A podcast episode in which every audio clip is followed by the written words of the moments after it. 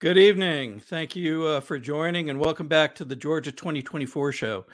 I'm Bill Quinn. L. Todd Wood is on assignment this evening. So we are looking forward to a couple of great segments. We're going to be able to see an interview that Todd Wood did with Patrick Byrne and some amazing findings that he made in his latest investigation of Jack Smith, one of the investigators, one of the prosecutors going after Trump. We'll also get a chance to visit with Hank Sullivan and hear about his latest work, trying to piece together the various findings that he's made in the past months and how they might signal a more nefarious whole, if you will, as you put the pieces together. Before we get there, a request.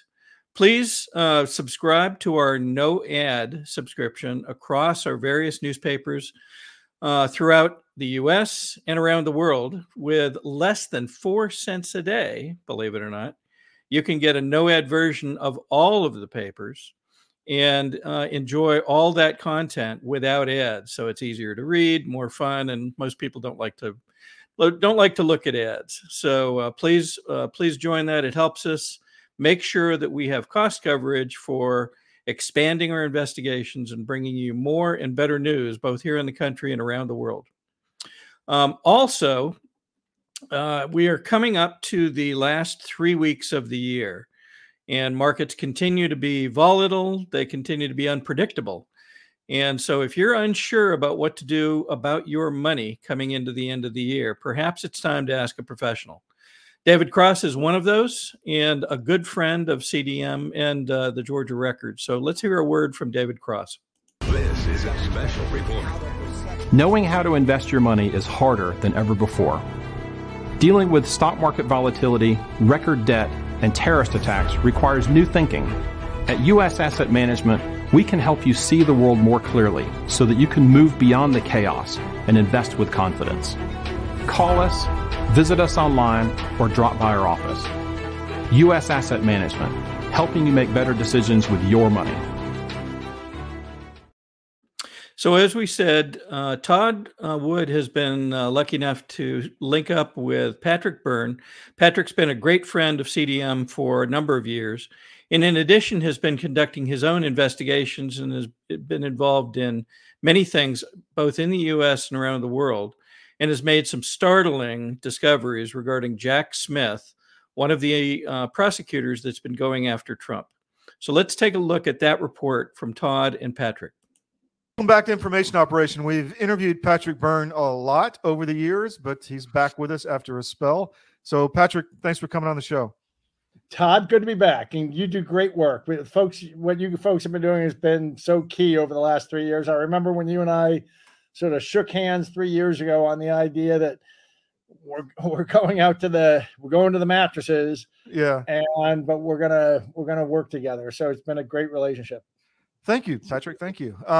You have just announced a shocker. So I'm going to let you. Shocker, really. Well, tell us what's going on with our favorite DA in Washington D.C., Jack Smith. Well, first, I just want to point out this wonderful shirt. You can get online. Truth is the new hate speech. It's one of the cleverest shirts I've seen. Well, the bottom line is, so I've spent much of this year overseas, as I am now. I'm in Switzerland. And people have been wondering, are you running? Are you running? And anytime somebody said something like that, I said, no, I'm chasing. Hiding is what they, not running for office, but hiding is what they thought. Yeah, am I hiding? Am I fleeing? Yeah. I said, no, I'm not fleeing. I'm chasing. What I've actually been doing substantially since midsummer or late summer is dealing with some whistleblowers, and there's a whole passel of them. And I'm not going to tell you how many a passel is, but I can tell you 4 of them have given beautiful affidavits, detailed affidavits, so on and so forth. I'll break the story down into 3 pieces. Mm-hmm. Here are the 3 pieces. Jack Smith, the guy going after Trump, with these kind of cockamamie, I'm no lawyer, but this legal charges seem a little strange. We can get back to that. Before he was doing this, he was the special prosecutor in the International Criminal Court in The Hague. Mm-hmm. And what he was doing there was blackmailing people. Mm-hmm. He had some henchmen, Albanian henchmen. I mean, these are guys right out of, like, I'm waiting for Kaiser Sose to pop up. Albanian. Anyway. And they were going to thugs in Eastern Europe. He was sending henchmen to Eastern Europe to tell people, we know what you were doing in the Yugoslavian Civil War, and this or that, the other thing. We know you killed 3 people in a village, and Jack Smith, the Americans are going to indict you back in The Hague. But if you will put X amount of dollars into a suitcase, I'll take it back to Jack and all your problems go away. And that X was anywhere from $400,000 to $9 million. They received both $7 and $9 million. Those were paid by Bitcoin. We think they took at least $30 million. We know they pursued $100 million bribe from somebody. And we have them dead to rights on this. We've talked to the people, and these people have been on the phone, heard Jack Smith on the phone confirming this. There's all kinds of confirmation. This is, and Jack Smith, his people were rather careless with their texts. They never expected to answer to any of this. There's bank records, there's texts, there's Bitcoin transfers to be disclosed. Mm-hmm. So we have them dead to rights on that set of claim. I have no fear at all that on that claim. I've talked to too many people in Europe, totally unrelated, different parties from Kosovo to Spain and Sweden, who have the same story, the same figures, the same set of characters they interacted with, and super similar stories. There's a German lawyer, I won't say any more about him, but I mean, there's a couple journalists, very well-regarded journalists in Sweden, from Kosovo, originally in Sweden, been there for 20 years. We have them dead to rights on everything I just told you. That's just point one. The second thing to know, and I corrected my deep capture. I did one little detail wrong in my deep capture. That's your website, deepcapture.com. Yeah. Right? Yeah. Deepcapture.com, where I first posted this on Friday evening. And that at 6 p.m. at the request of counsel. I waited till the end of the week was over. And I'll tell you why. Remind me, ask me why at the end of this. The second thing to know is these whistleblowers went to the DOJ. 18, 19 months ago, they went to the DOJ, called Washington, D.C., main number, laid it out, did not get a phone call back. They then called the U.S. Embassy. Eventually they ended up talking to, describing the situation and had laid out the details until a call was arranged for them with a fellow named Alan Tigger, T-I-E, it's in the deep capture, I-E-R, Tigger. Which embassy was this? Or do you want to say? Well, the guy initially thought he was talking to Alan Tigger back at the Southern District of New York, which is a very prestigious office, probably the most prestigious in the Eastern District of New York. Brooklyn and Manhattan are very outside of DC. Those two in LA, I think, are the really prestigious districts. He was talking to someone he thought was there and laying out how this extortion was going on. Turns out that fellow he was talking to, Alan Tigger, was in The Hague International Criminal Court, American Special Prosecutor's Office. In other words, he was in Jack Smith's office there in The Hague, which they did not quite understand. They were talking to someone in Jack Smith's office. So the whistleblower was talking to the person they were blowing the whistle on, essentially. Yeah, well, to the number two of the person they were blowing the whistle on. That's when you're laying your guts out. When you're a whistleblower, that's not what you want to hear. That's not what you want to find out down the road. These people are so corrupt. And this was all laid out in a 90-minute Zoom call. And which was interesting, Alan Tigger spent the first few minutes of the Zoom call trying to get the whistleblower to recant. And they said, we're not recanting. And they laid it all out and boom, boom, boom, boom, boom, boom.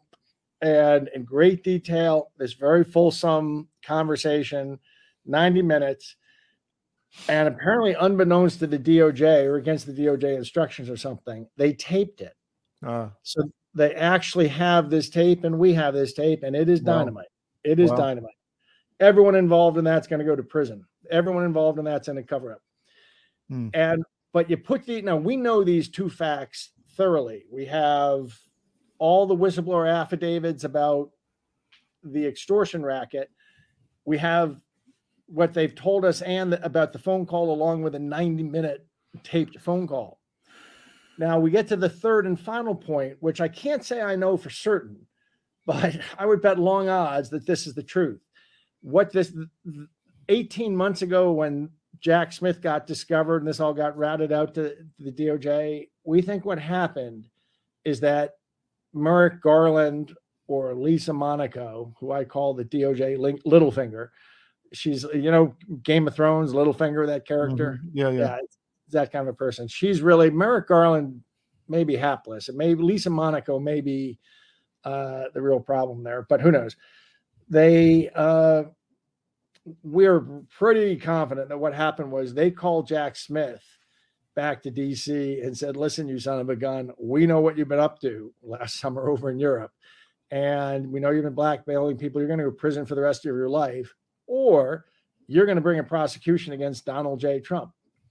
And that would explain a lot, because this indictment that Jack Smith has against Trump, and Jack Smith has two things, the document indictment and the J6 indictment. Right. Well, the document indictment, it turns out Donald Trump had an active Department of Energy clearance. So I'm not sure how you indict him for possessing these classified materials.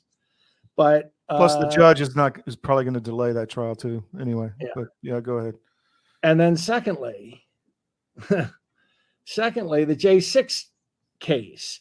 And the J6 case is really wonky because, you know, it's a RICO case. And normally when RICO is racketeering and you got to establish cooperation. And so to establish cooperation, it's like two gangsters. You normally, it's like, hey, two gangsters, Byrne calls Todd Wood and said, Ellis, would you rub out Luigi for me? And Todd Wood does it. And that's the cooperation that establishes that it's not just a murder, it's a racket, it's a mafia, blah, blah, blah. Right.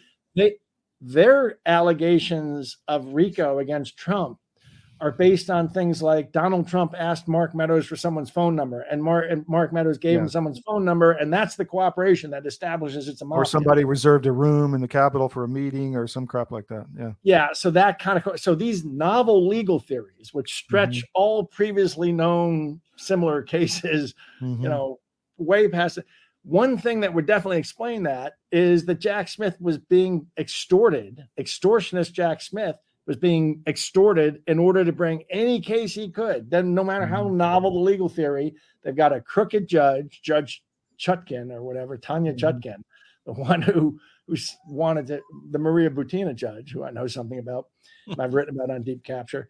And it, you know, it would explain everything that they've brought. They don't care how preposterous the allegations of the indictment are. It gives them away between the indictment and a friendly judge. It lets them tie Trump up in all this happy horseshit that he's going through, where he's getting gag orders and you know, they're going to try to tie him up through the election and ruin him. It would really make a lot. So all I can say in that third claim, it's an inference. I can't prove it, but it's, given the way Washington works, like I said, I'd lay pretty long odds that that's the truth. Well, so, it was really weird when, you know, and there's been a lot of press about, it was weird for them to bring somebody from The Hague into D.C. unless he was just like a hired gun. I mean, that's the term that's been in the media, that he was a hired gun to bring here to do this. So that would make sense. Yeah, maybe it's because he's a very good hired gun, or maybe it's because they had something on him. They had a knife to his throat and said, hey, this is going to ruin you professionally. This is going to go on history as the craziest case ever, but you're going to join our coup. You're going to bring these two crazy indictments against Donald Trump, or else. And you're going to, and, you know, again, I don't know that point for certain, but the first 2 points I know for certain, and they certainly line up to the third. And I've sat and talked to these whistleblowers myself. I talked long enough to ascertain that this was the real deal. And then I got other people to come over from America and backed out of the process from there. So that it's been done super formally and correctly, with great legal oversight from the United States, from people who are extreme, you know, former federal investigators and lawyers and prosecutors and stuff have been involved in this. So this has been done super. They have tied a red ribbon on it.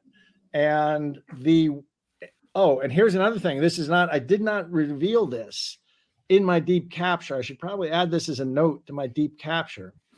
This information was all sent on Tuesday of 2 weeks ago. So as we speak, 12 days ago, it was sent in 5 packages to the Inspector General of the Department of Justice, the Inspector General of the State Department, the Inspector General of the CIA, the Inspector General of the Intelligence Community, and a special federal whistleblower office in DC called the Office of Special Counsel, Office of, I don't know, but basically a special internal affairs office.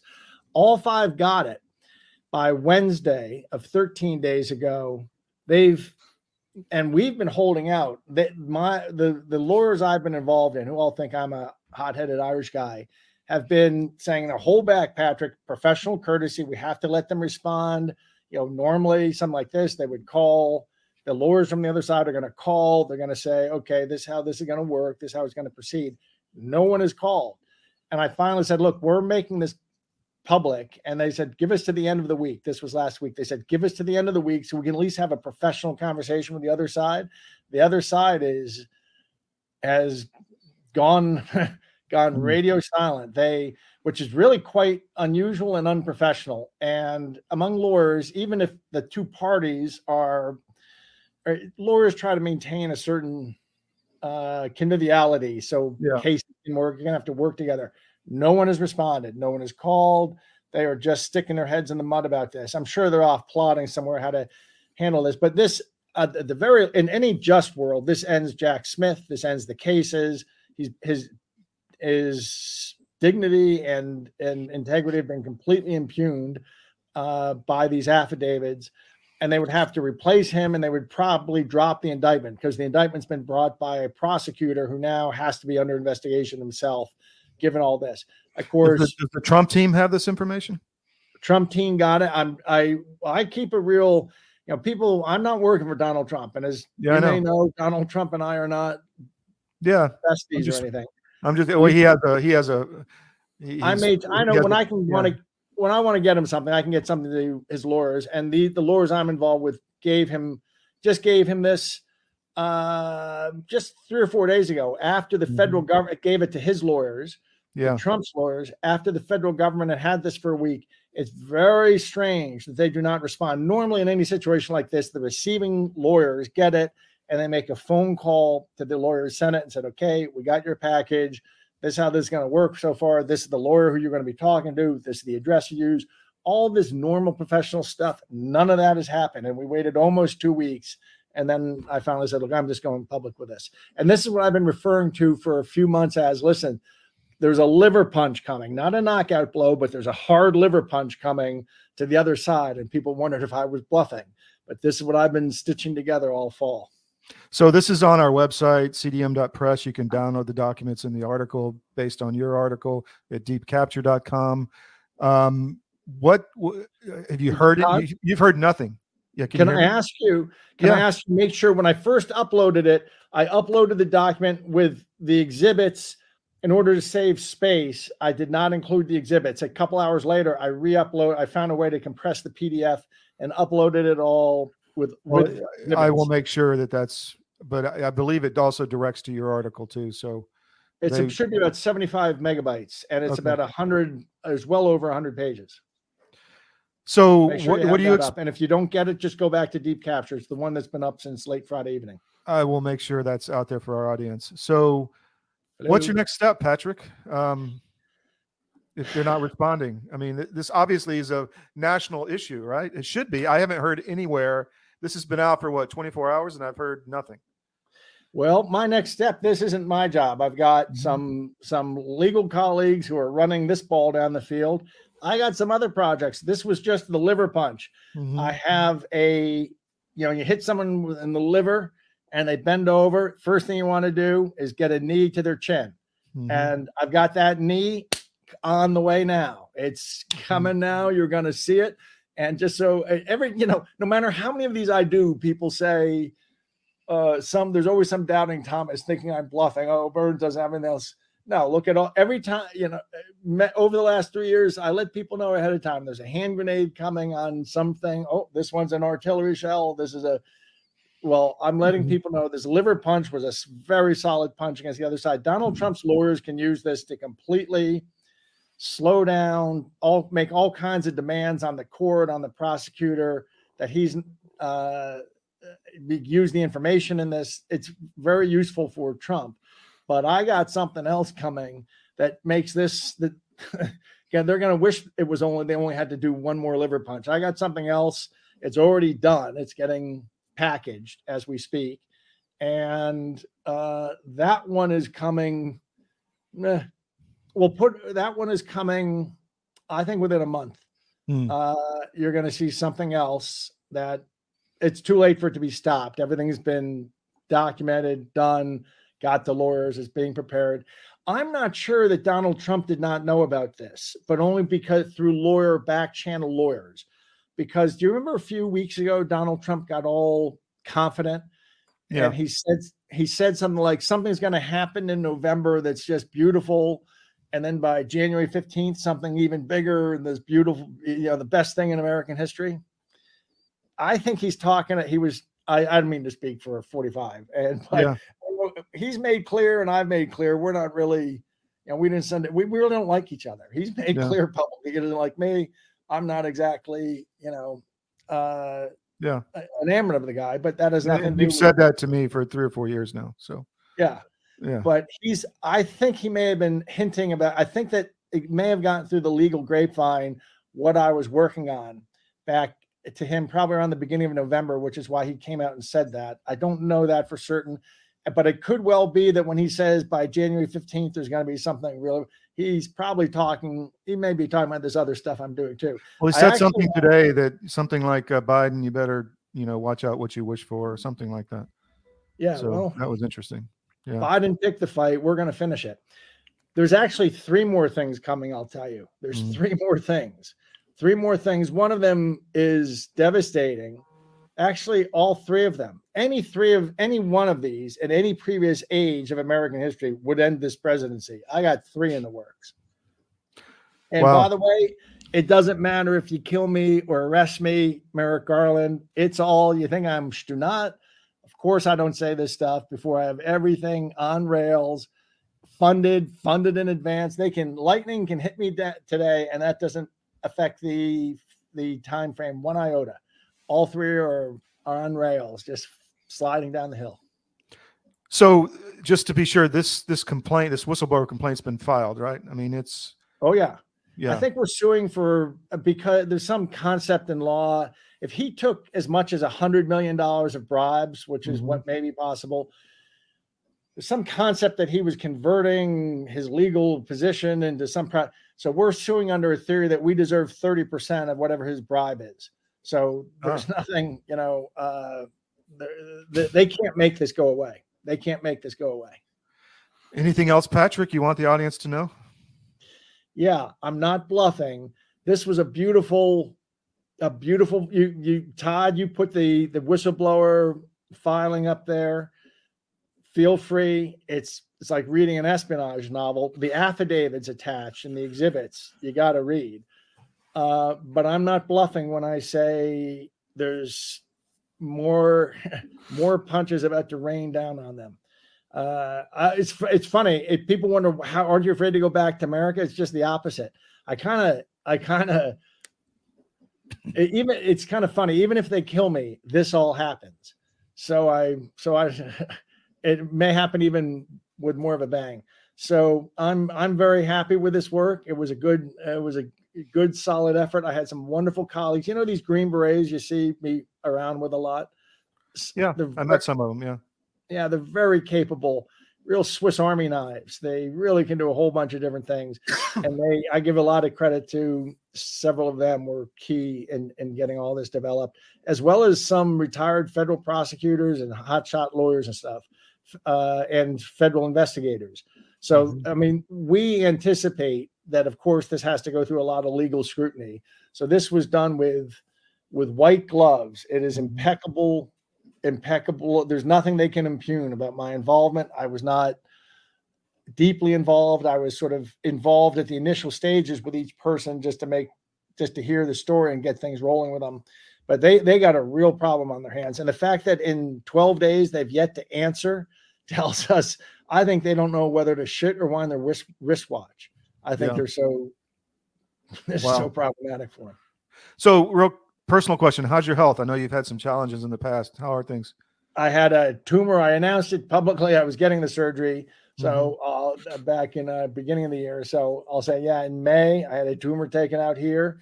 It was on my brachial nerve. So it was like having a toothache from here to here, about 12 hours a day. That has been about 90% resolved. I'm doing much better. I'm quite happy. And good to just hear. Chugging on. Patrick, thanks for your time. And when you get something new, please let me know. You'll be. I look forward to appearing on CD Media again with you, Todd. Thank you very much. Take care, sir. Cheers. Take care, sir. Great guy and a great interview. For those that want more details, go to cdm.press. Look at the main CDM paper channel, if you will, and you'll find details there. You'll also find them by tomorrow on the Georgia Record, georgiarecord.com. You can also go to Patrick Byrne's own website, Deepcapture, all one word, .com. And I happen to be looking at it as we speak, and he's got the same story front and center on his website. So we're going to go to Hank Sullivan in just a moment. Before we do that, I just wanted to remind people that, there's this feeling lately of people wanting to be more self-sufficient. And so one of our partners, Grow Network and Marjorie Wildcraft, has a way to help people do that. Most people think, gosh, I, in order to grow my own food or at least contribute to my own food, I need a big pasture, I need a big piece of land, or I need to actually move maybe to something more like a farm. You'd be surprised how much you can do with where you are today. And Marjorie Wildcraft has made a whole set of steps to teach people exactly how to do that. So take a look at cdmfood.com and you'll be able to get involved in a number of free things that they offer to the public to help begin teaching you how to become more self-sustaining and, in fact, grow food, in some cases grow treatment, grow medicine locally, and do it on your own property in many cases. So again, take a look at that, cdmfood.com. And then for certain things that you can't potentially grow on your own property, we also have Family Farm Beef Box, and they do a wonderful job providing fresh Nebraska-grown beef, traditionally butchered and shipped directly to you in the various quantities that they offer. And wholesome, delicious. You'd be amazed how much better it is than the grocery store beef. And you can be assured what it was treated with and what it wasn't treated with. So let's just see a message from Family Farm. There you go.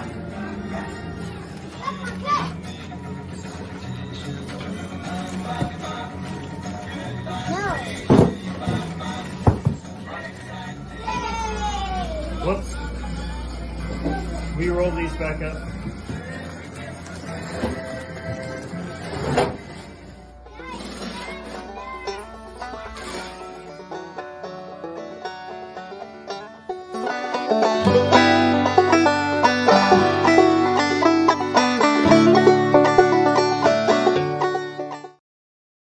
All right, let's welcome in our next guest. Mr. Sullivan, good evening. Thank you for making time for us, sir. Oh, you caught me off guard.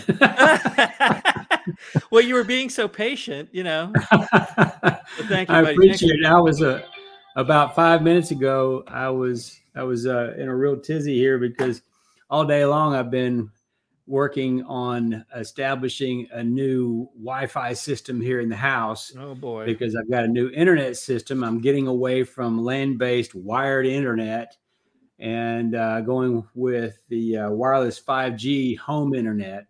And so it's been quite a project. Anybody else could have done it in 5 minutes, but it takes me all day long. So 5 minutes ago or 10 minutes ago, I said it went into update mode and then my streaming went down to like almost zero as it was updating. And I thought, oh my God, what am I going to do? So I'm struggling around here to try to find out a way to do it. And it finished, and it looks like we've got a good signal. So have you learned the word? Have you learned the term Wi-Fi extender yet? Well, it's Wi-Fi mesh. That's the latest and greatest. Yeah. All right. Yeah, it's Wi-Fi 6 is what I have, and they've got a 7 or an 8 now. But I think this will get me through to the end. That's great. So you were kind enough. Thank you for coming on tonight. One of the reasons that I wanted to bring you on is you've done a number of different pieces of research and authored, more than a dozen Substacks now, probably much more than a dozen on various topics. Hundreds. But they seem to be almost, in some ways, some of them combining to form the potential picture of something that sounds like you need to brief people on something perhaps broader and in some ways perhaps more nefarious. So I'm going to leave it right there, and I will toss it to you, sir, to take us forward. Okay, well, let me just say this. I think everything is related. Everything, all of these difficulties of our nation and the difficulties that the American people are having with their government, they're all related to what I spoke about last night. Let me give a shout out to the Pickens County Republican Party up there. They invited me to come up there and speak. And 10 years ago, a decade or so ago, when I started going out and speaking to groups, my chosen subject was our financial system, which means the Federal Reserve.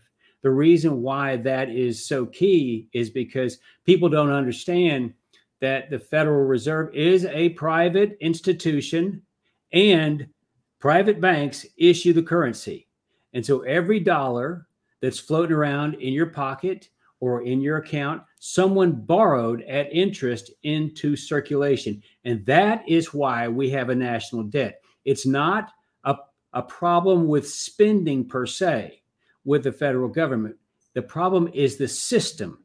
The system The system is privately owned. It's literally owned in many cases by a family, isn't it? Well, I'm not even going to go there because those are the things I can't say and prove. But what I can say and prove are the things that are in black and white. And people can go. You can download a document that I showed a lot of the excerpts last night to the Pickens County GOP. It's called Modern Money Mechanics. And the national debt starts with the issuance of the first dollar under this system, because in order to receive it, for a dollar to be deposited into circulation, the first thing that has to happen is the federal government in the person of the U.S. Treasury has to go into debt. The U.S. Treasury issues a Treasury note. In other words, they're saying, okay, this is a debt, and we're going to send this over to the Federal Reserve. The Federal Reserve takes that as an asset. It's a liability for the government. It's an asset for the Federal Reserve. But then what's interesting about this is that the dollars that are borrowed into circulation by virtue of that note become a liability, not only for that we have to pay back, but it's a liability to the Federal Reserve Bank who issues it in the first place. It derives from the air, and when it's paid off, it must be paid back into the air. And so anybody's looking at the Federal Reserve balance sheet, which is it's maintained on the New York Fed. If you look at the balance sheet, you're going to see assets being U.S. Treasuries, and you're going to see liabilities, and that is currency in circulation. Currency in circulation is a liability. You would think. Now, if I went to Bill and I said, Bill, have you got $10 I can borrow? You go, yes. Well, you're going to give me $10 of your money. It's your money. It's your asset. And you probably own that asset. And you're going to give it to me. It becomes a liability on my part. Here's the lie of the system that people don't understand. The lie of the system is that dollars in circulation are not assets. They are liabilities. And so you're trading a liability for an asset rather than an asset for an asset. So it's the reason why it's important, I think, is that there's a spiritual quantity to this. Mm-hmm. It's a lie. The entire thing is a lie, and it's born out of this. It's not godly. Let's say that. It's just not godly.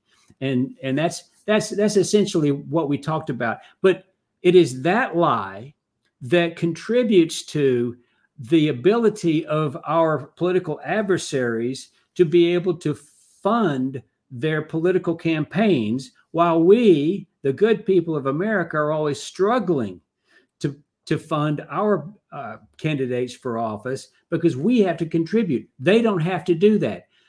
All they have to do is print the money, borrow the money. Say a corporation borrows the money and they've got a system set up. The corporation borrows the money. It goes into a PAC. They designate where they want that money to go. You're not supposed to, but we all know what happens.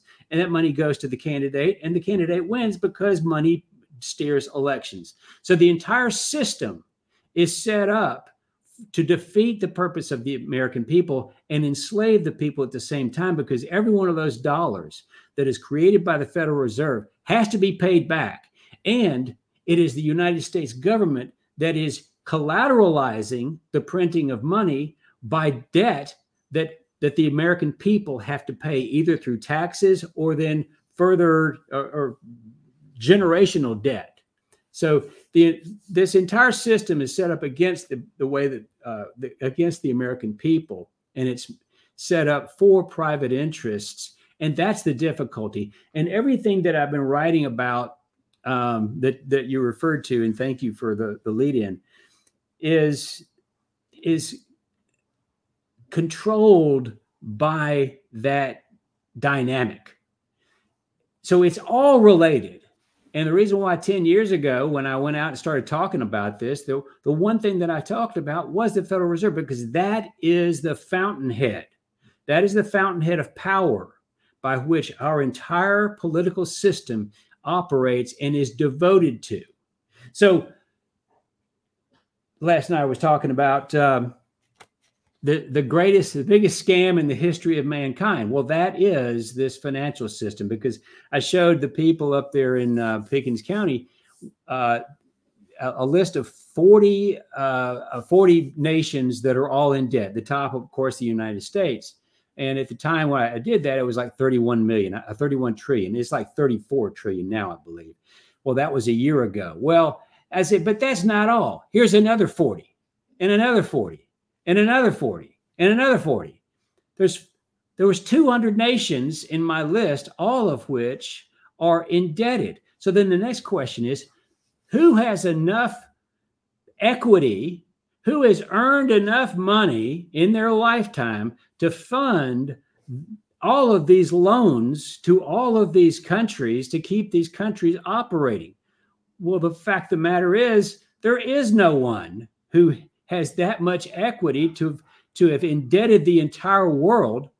It's created by this system I just described, where money is printed out of the air.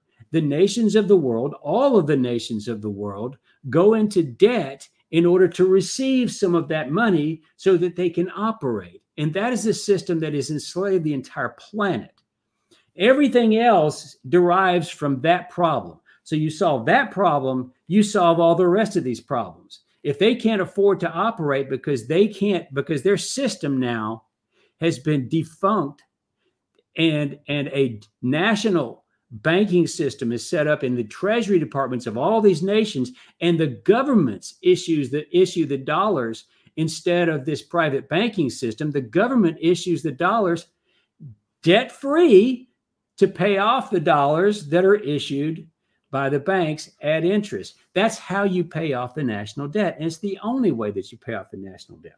That said, because we have this system, Everything is inverted. Everything is upside down. Everything is against the American people, and everything is for the corporatists. Everything is for the private politicians who are owned by the corporatists. And then, so why do we have all these wars? We have all these wars because the wars are profitable.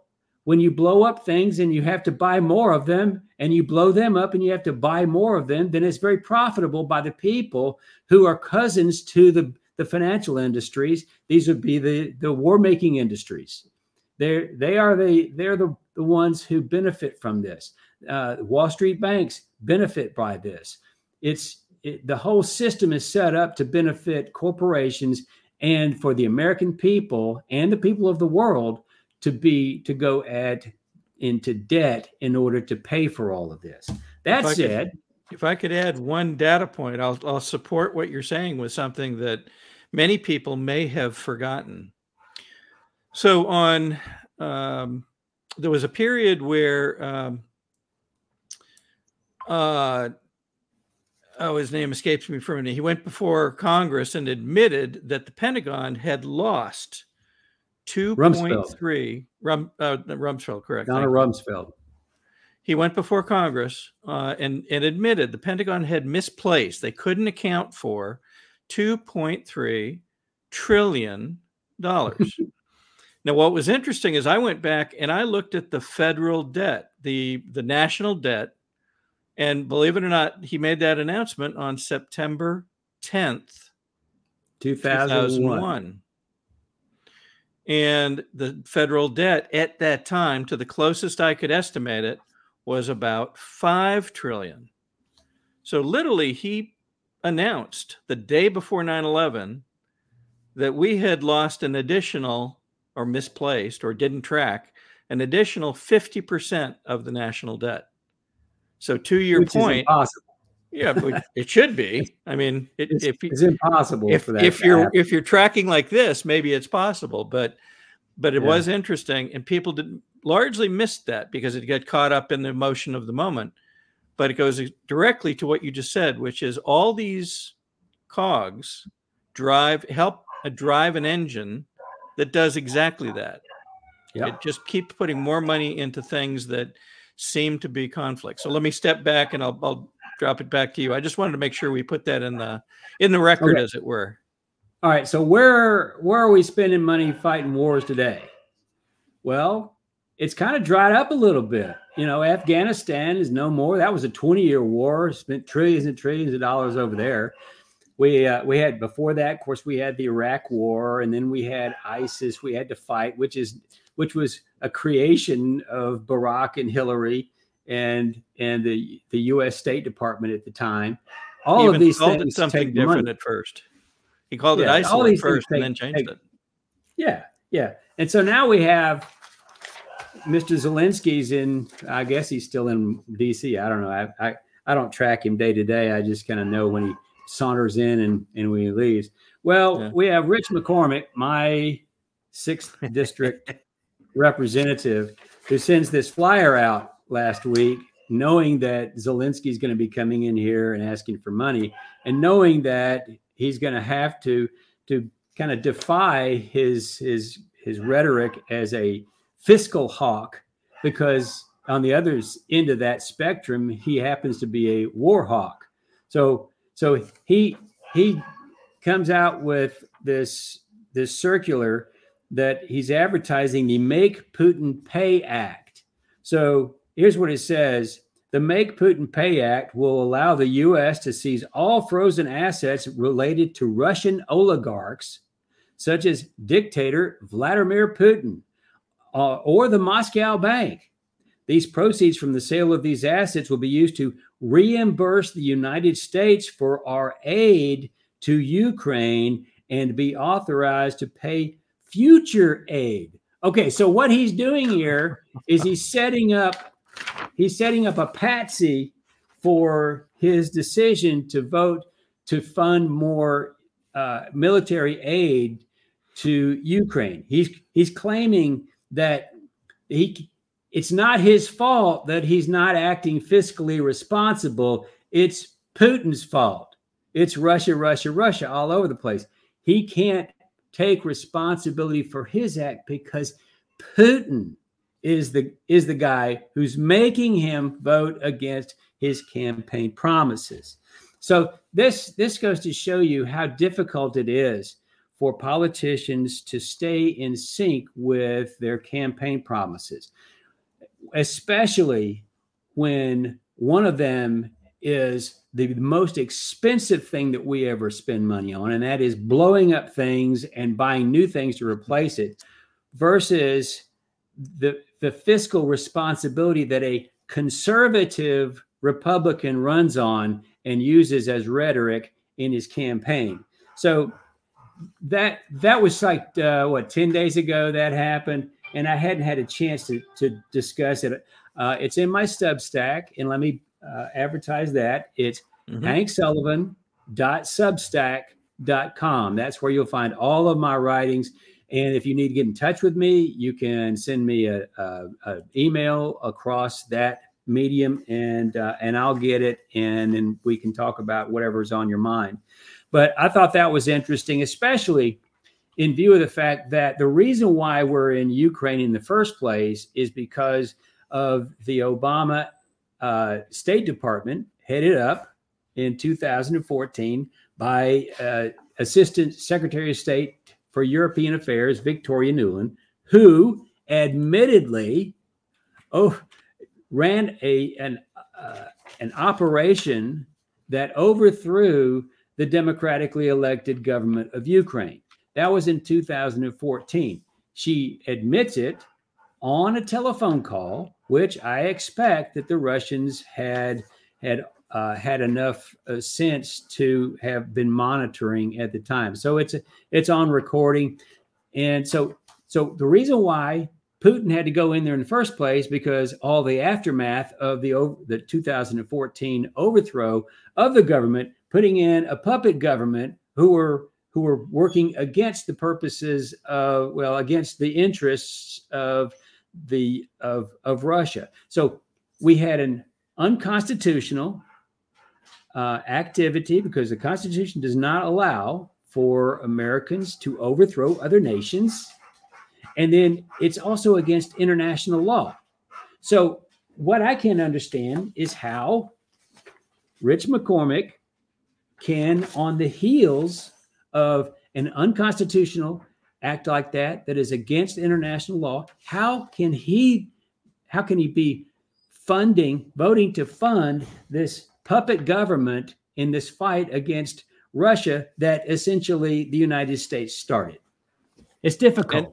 And he says, let's take away the money from the Russian oligarchs.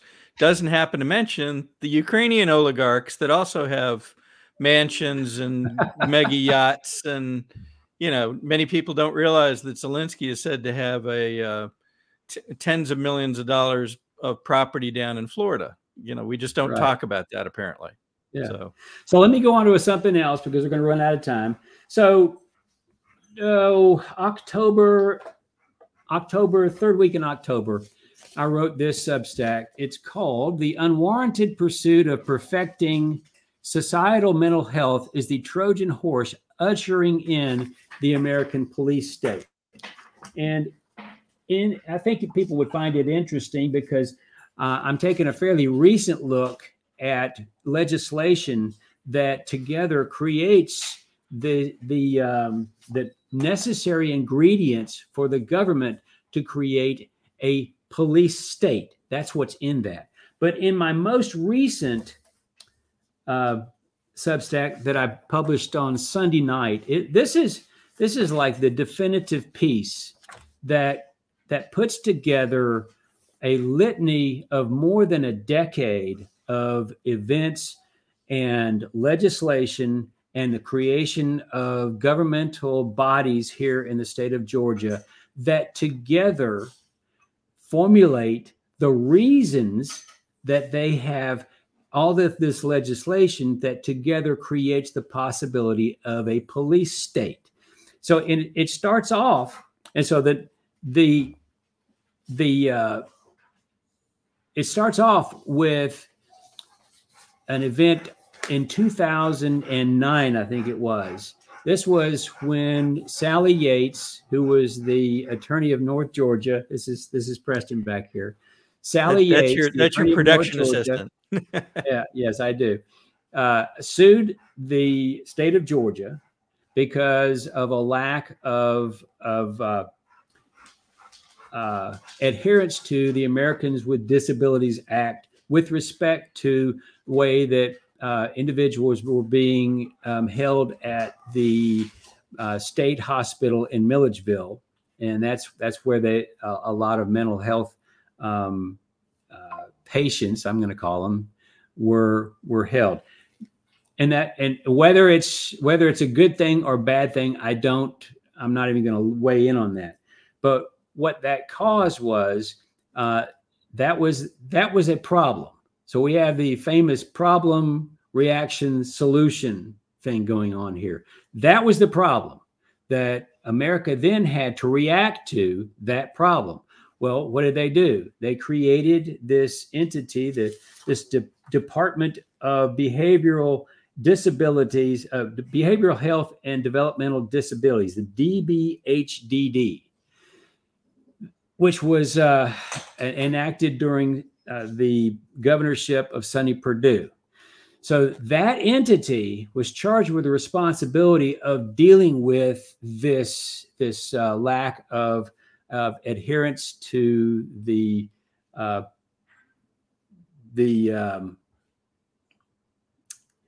Americans with Disability Act. I'm still flustered because of this Wi-Fi thing, so apologize. No, you're doing great. Okay. With that, the solution was to settle this case. They didn't take it to court. They didn't argue the case. They just settled it. Okay, we're wrong. Actually, they didn't say they were wrong. They just said, we're going to settle.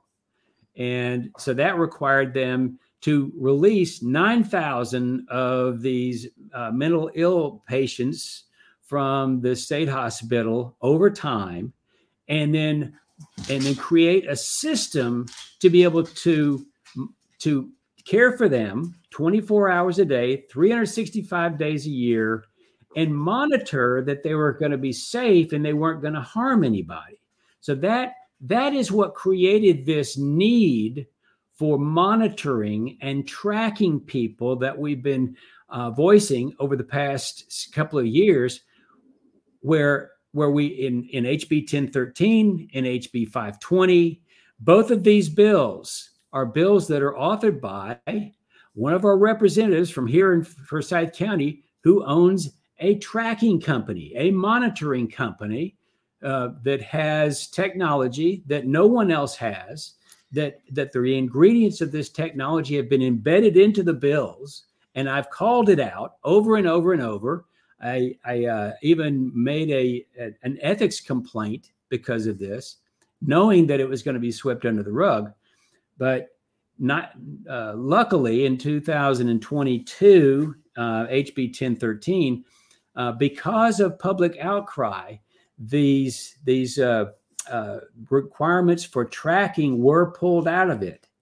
The only thing that they had left in there to do was to strategize in how to track in the future, but that the authority for actual tracking was removed. So HB 520 comes in there with the same possibilities, but they have to state it different ways so that no, this isn't anyone's company that is involved with this. This is something completely different. This is an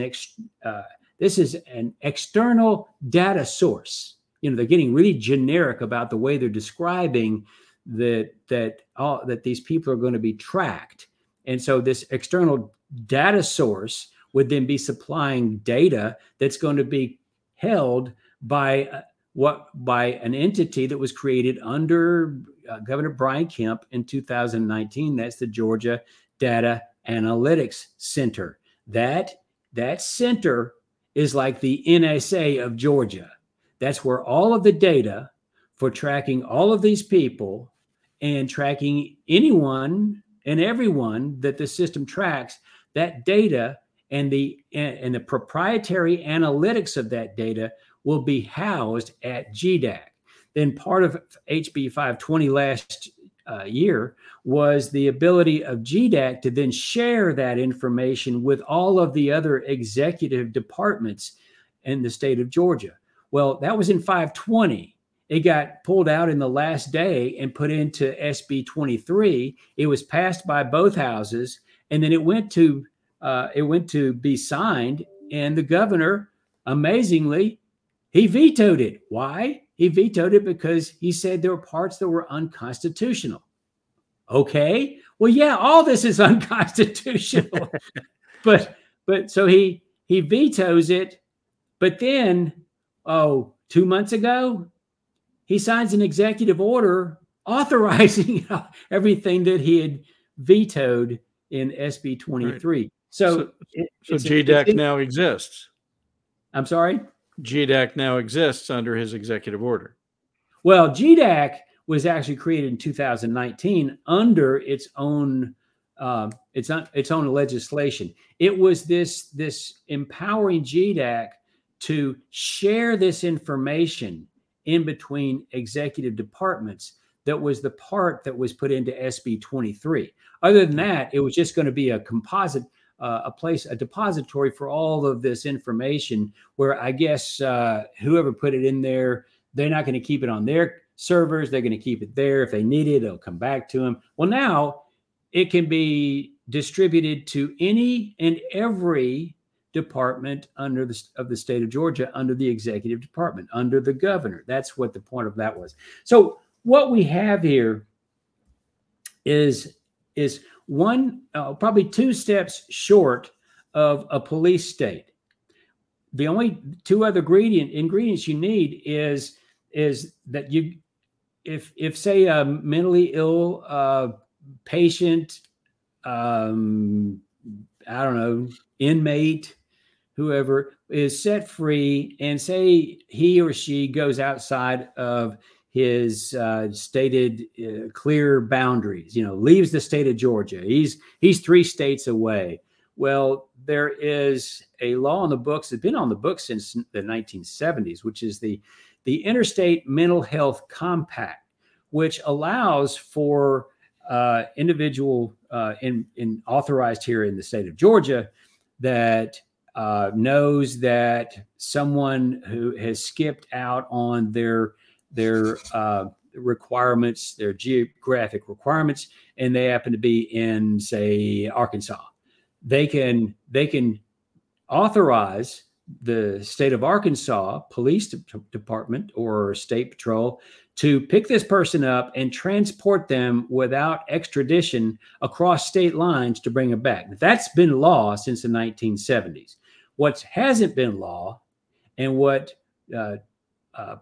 Governor Kemp signed into law 2 years ago, was that the state of Georgia became the first state in the union to sign on to the Interstate Counseling Compact. Okay, so the Interstate Counseling Compact is this the ability for a board, for the counseling board under the governor, who one of his council board members happens to be Brent Herron, who, from what I understand, is an old college chum of the governor. And he's also the one that's been setting up all these Republican coalitions from county to county to county to county. And that's a whole nother story. Just an interesting aside.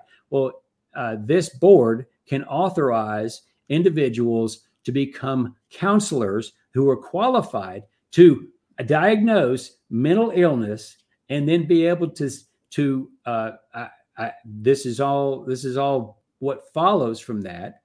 It derives from that to be able to sign an order that an individual, say in Arkansas, is mentally ill, he's a danger to himself, he's a danger to others, and for that reason, he must be returned. And that would be the trigger mechanism for the police state to gather this person up and bring him across state lines back into captivity here in Georgia. So that is, that's like a modern day technological enslavement system.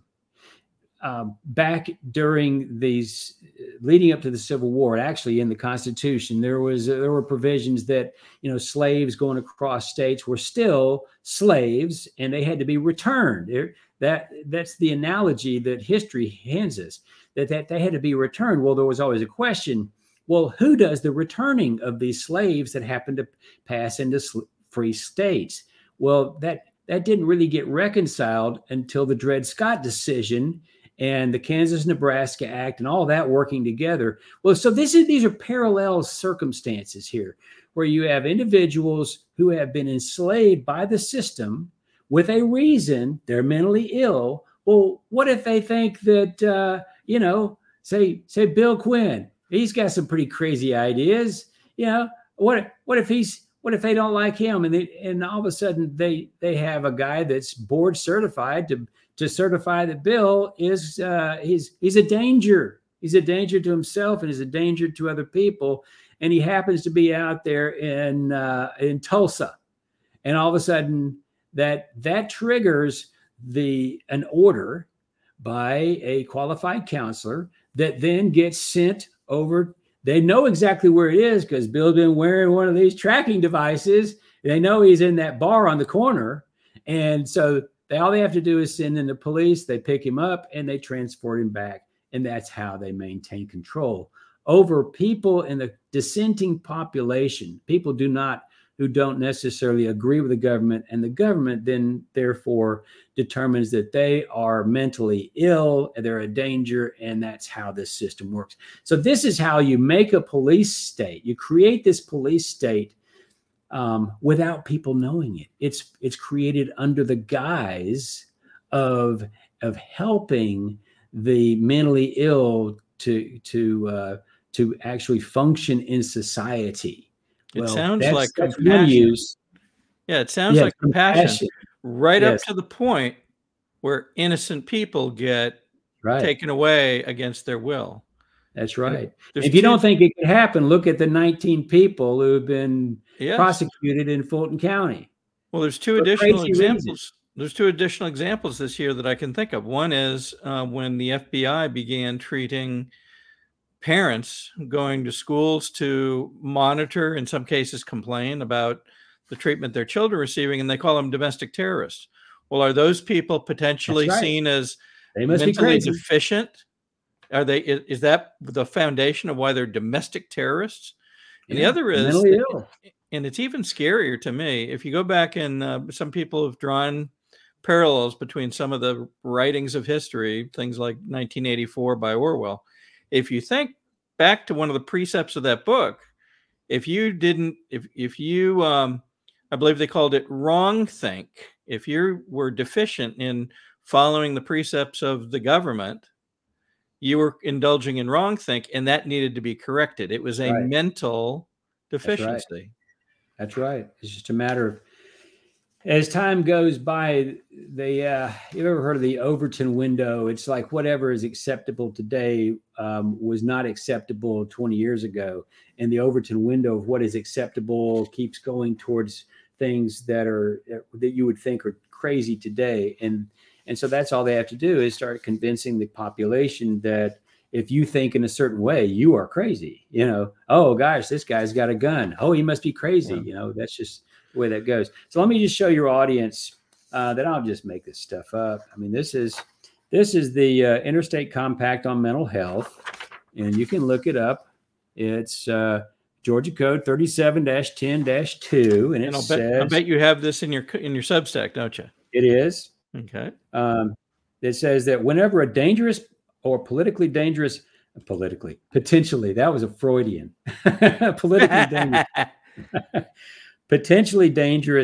patient escapes from an institution in any party state, that state shall promptly notify all appropriate authorities within and without the jurisdiction of the escape in a manner reasonably calculated to facilitate the speedy apprehension of the escapee immediately upon apprehension and identification any such dangerous or potentially dangerous patients. He shall be detained in the state where he's found and returned according to the law. Now this This is the one that our governor, Brian Kemp, was the first governor in the state, first governor in the country to sign on to this professional counselors licensure compact. And under this compact that all of the other states will obviously probably sign to, it says a licensed professional counselor means a counselor licensed by a member state, regardless of the title used by that state, to independently assess, diagnose, and treat behavioral health conditions. Diagnose behavioral health conditions. So there you go. This is how you create a police state without people knowing it. Wow. I had a conversation recently with one of the authors of, I believe, both 1013 and HB 520, and I asked the question about monitoring. And I think you may recall, too, in one of the hearings of 520 last legislative session, I believe it was actually the chairman of the committee said, oh, well, that's really just a pee test. And yet none of this sounds like a pee test. It's supposed to, they seem to be diminishing the meaning of these definitions. And one of the keys that's been missing, and I'm not sure I've seen it defined yet, is what is the definition of mental health or serious mental illness? They've avoided defining those. I'm not sure they could be defined because they might be different in different situations. But well, again, it goes back to whatever they call it, whatever they say it is, they say it is. That's right. According to Georgia 43-10A-51, this licensed professional counselor determines what mental health is and whether someone's dangerous or not. One individual. That's the way that goes. It gets more concerning by the day. My suspicion is that we're going to be watching very carefully. I've already had these conversations with folks that are involved in such things. We're going to be watching the legislation that is proposed and maybe carried over from last session very carefully. Many, even the other day, I believe I had Colton Moore on one of the shows, and he mentioned that they expect it to raise its ugly head again. So 520 or something like 520. What they normally do is they break it up into pieces and then pass them in different pieces of legislation, so make it more difficult to find. That's what they did with Common Core a decade ago. They broke it up into pieces, changed the name of it, and then just passed them all so that we still have Common Core, but no one knows it. It's the same thing. They keep repeating history here. They came up with a method works, and they keep doing it. By the same token, I think, and I'm hoping and trusting, we have a lot more people now involved in this and watching this. So it's incumbent on us to look at every single bill and figure out where these, little hand grenades are, and take care of them all. Make sure that none of them pass where we can. And I know that Mallory Staples, some of the very good legislators, and others like you and hopefully hundreds across the state are going to be involved in doing that. So we're going to, in the coming weeks, we're going to be adding back our special Georgia 2024 show legislative edition so that we can give people updates on that and point them to exactly where the problems are. So with your help and help of people just like you, we can spot them. And I don't care if we have to publish a list every week of here's the ones we want to pass, here's the ones we have to have stopped because they've got bad things in them. Then we'll be pursuing that. Well, I'll be girding my loins. All right. Hank, I guarantee we're going to have you back many, many times in the coming weeks and months. So thank you for all this work. I don't know what we do without your research to figure this stuff out, but it's HankSullivan.substack.com. Yeah, let me roll the ticker one more time. We have a ticker for you there. Ah, so there you go. Folks can go to HankSullivan.substack.com to see more and get the actual documents that you were holding up and be able to review those, right? Okay. All right. Well, thank you for being with us, my friend, and we will see you again soon, I know. All right, we'll see you. Thanks. Appreciate it very much. You too. All right, so concerning things continue to surface, and I know that will continue, unfortunately. What's happened already presents some concerns. In many cases, folks are concerned about some of the chemicals, some of the vaccines that they may have already been exposed to. In some cases, they may have picked up spike proteins from those around them in various ways. And so the Wellness Company has brought out spike support formula to be able to help folks break down and get rid of those spike proteins that may have been picked up in their body or that they know have been introduced into their bodies. Very important. It helps both break it down. It helps the body get rid of it and helps you build back to toward good health and maintain that. So spike support, it's from the Wellness Company. And if you go to twc.health/CDM and use promo code CDM, you can get a special discount on that. You'll also find a number of other supplements that they offer that help maintain and build good health in lots of areas. So please look at that. And since we see signals being tossed around in the news and the quote unquote, the mainstream news about potential new health threats in various places around the world, take a look while you're there at the Wellness Company. Take a look at their medical emergency kit, which includes drugs that and supplements that help with many common problems and maybe in some not so common problems, but can help you be prepared for whatever comes, whether it's potentially another pandemic, whether it's some sort of other illness. And you can have this available with the key medications that can help you, even if they aren't available in your local pharmacy or if the pharmacy itself isn't available. So twc.health/CDM. And with each one of these, each one is good for one adult, you will get a medical review with a doctor to make sure that it's appropriate for the person that's ordering it. So twc.health/CDM. Also use promo code CDM. All right. Thank you very much for being with us tonight. We are going to have some really exciting stuff coming up this Sunday. There is interesting findings going on with regard to at least one of the indictees brought forth by Laura Loomer, and we'll have a report on that along with other things that we have in work now. So thank you for joining us, and we'll see you next time on the Georgia 2024 show. Thank you very much.